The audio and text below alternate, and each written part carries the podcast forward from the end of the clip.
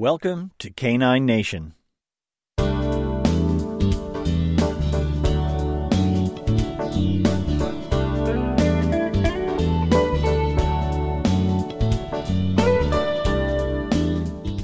It's Sunday, April 21st, 2019. This is episode 133.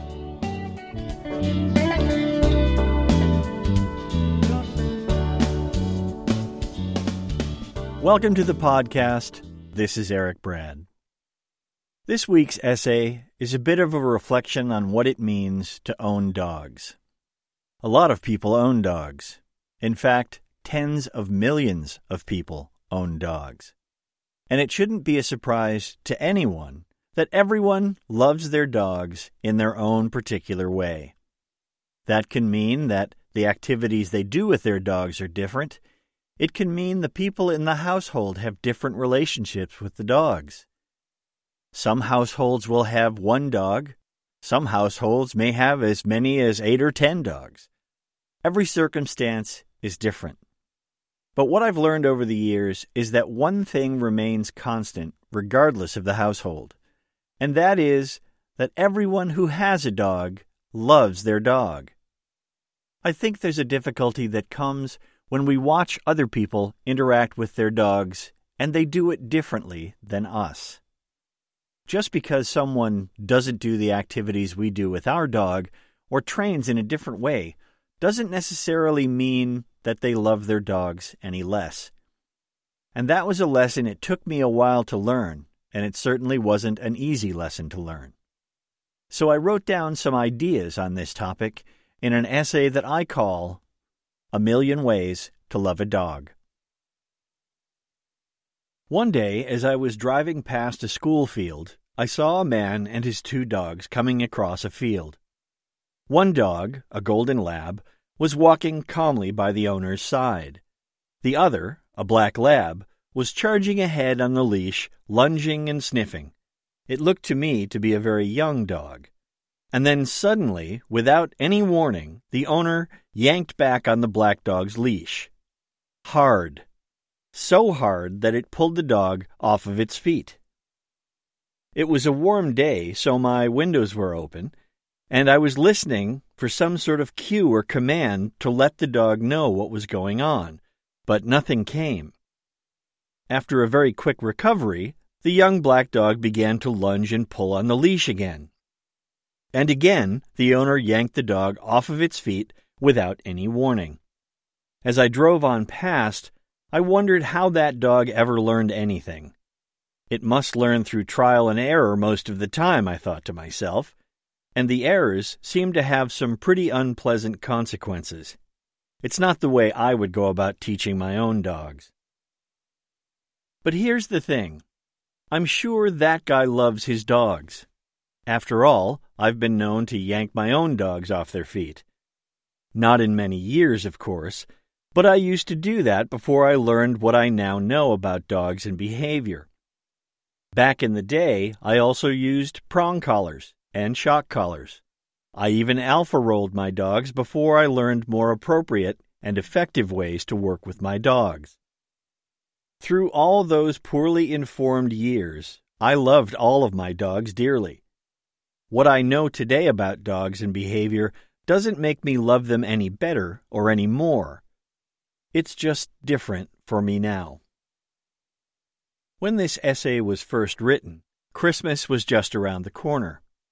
And at Christmas time, many homes will find a bright eyed, bouncy puppy under the tree. Many of those young dogs will go on to have happy and wonderfully pampered lives. But some of them, will end up at the local SPCA or shelter before the year is out. Some will go everywhere with their families, and some will spend most of their days alone in a basement or a backyard. Some of these dogs will grow to be a comfort to an older person who will care for them and walk them daily as a best friend and close companion. And still other dogs will be a playmate for the kids. Some dogs are painstakingly selected to work with the physically disabled, or to play dog sports like agility or tracking with their enthusiastic owners. These dogs are brought into homes with a purpose frequently joining other dogs who already have jobs in the home. Expectations may be high, and training will likely be structured and make up a great deal of the daily activity with the owners. Some dogs will be a good idea, but will turn out to be too difficult to manage. The proliferation of doggy daycare and dog walking services will shift some of the daily interaction and management of some dogs from the home to professional services that will look after them during the workday. A lot of people love dogs for a lot of different reasons.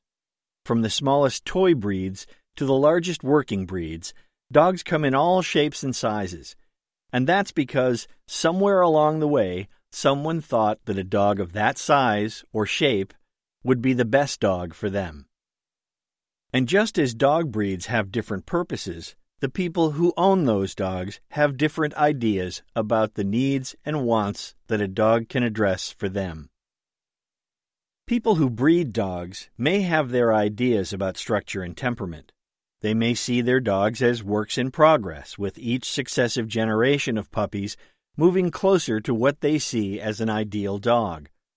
Those who enjoy dog sports may spend a great deal of time looking for just the right dog and may spend hours each day on training and management to create a competitive canine athlete. Dogs who are destined for the show ring may be pampered and fussed over, lovingly groomed and trained as they go from show to show. But one way or another, most dogs will end up with a family. Some of these homes will have owned dogs for generations. Others will be getting their first exposure to having a canine companion. Each home will have its own requirements for scheduling and the time and attention they can devote to the dog. Some of these homes will train their dogs as they have for decades. Others will watch dog trainers on TV for help, or take their dogs to training classes for basic manners or even more advanced instruction. Most homes will have some challenges with unwanted behavior. The owners will just want their dogs to behave. Some will look for advice from a neighbor who has always had dogs, or from the local dog expert. Still others will look to the internet and podcasts for answers. Some will contact a dog trainer, and some, like myself, will dive into the wealth of books and seminars now available about dogs and behavior. When I started reading and learning about behavior modification and behavioral science, it was like a curtain that was pulled back, and I could finally understand why my dogs were doing what they were doing. After learning about modern training methods, the speed and precision I could have in teaching my 10 week old puppy was absolutely amazing to me. Behaviors that used to take me days or weeks to teach my previous dogs, I taught my youngest dog in just minutes or hours, in just a couple of training sessions. The level of cooperation and enthusiasm I was getting from my young puppy was incredible. Honestly, I wondered how I had not seen this stuff years ago. In a very real sense, I was a born again dog trainer. I was full of the energy and enthusiasm of a new convert, and I was ready to spread the good news to anyone who would listen. Believe me when I tell you that you couldn't shut me up about mark and reward training back in those days. If you had a dog with you, I would tell you exactly how you should be training and managing that dog to have the benefits of the wonderful life that I was having with my own dogs. Honestly, I must have seemed like quite the self righteous and sanctimonious jerk with all my unsolicited advice and critiques. At the time, I didn't see it that way. I loved my dogs and I wanted to get smarter about them. And if you didn't know the stuff that I knew as a dog owner, well, what did that say about you? Since that time, I've learned that it's just not that black and white. Not everyone who knows a lot about behavioral science and modern training loves their dogs, and not everyone who loves their dogs knows a lot about modern training and behavioral science. There really do seem to be a million different ways to love a dog. Every time I see a photo of some eight year old girl asleep in her bed with her trusty golden retriever, all snuggled up close, I'm reminded of the intimate place that our dogs have in our lives. But that intimacy and love is just as great between the sheep herder and his working border collie who sleeps in the barn at night and often works hundreds of feet away for long hours each day. What I've learned about dogs has fundamentally changed the way that I see them as creatures.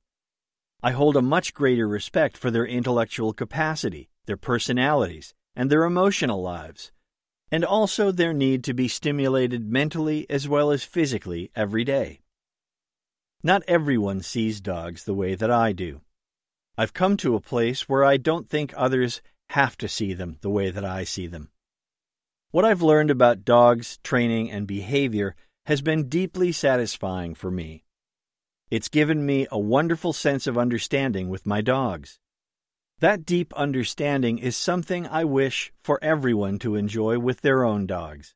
And perhaps they do, each in their own way. All I would ask is that dog owners consider what life is like for their dogs. From the dog's point of view, that is. Is their life enough? Or could there be more? Could learning about dogs and behavior give you a chance to make your dog's life better without taking up more of your daily time and energy? Could changing the way you train and interact with your dogs make both of you happier? Could a new approach to training and living together actually mean less work and more fun for both you and your dog? Well, that's how it happened for me, and I'm not alone. Many people have come to enjoy a deeper and more fulfilling life with their dog by learning about new ways to train and work with their dogs. Consider learning more about the dogs you love. Love the dogs the best way you know how. They are with us for so short a time, but they are such a gift. Make the most of your time together. If you enjoy these podcasts, why not drop by our website at caninenation.ca and you'll find dozens more to listen to. While you're at it, perhaps click on the donate button and offer us a dollar or five or whatever you'd like to give to help support the podcast and help us keep the lights on. Or you can support the podcast by spreading the word on social media or leaving us a review on iTunes. I'd love to hear feedback from you about the podcast. If you have any comments, stories, or questions, you can email me at talk2 at caninenation.ca. That's talk and the number two at caninenation.ca. I look forward to your comments. Canine Nation is also on Facebook. You can find our Canine Nation page where we post information about the latest articles, podcasts, and news about Canine Nation events. We also have a discussion group, the Canine Nation Forum. It's a place to discuss the podcast, the Canine Nation essays, life with dogs, and training our dogs, or just to share some information we found around the internet. Thank you for listening. I'd appreciate it if you'd share this with the dog people in your life. I guess that's all for now. Until next time, have fun with your dogs.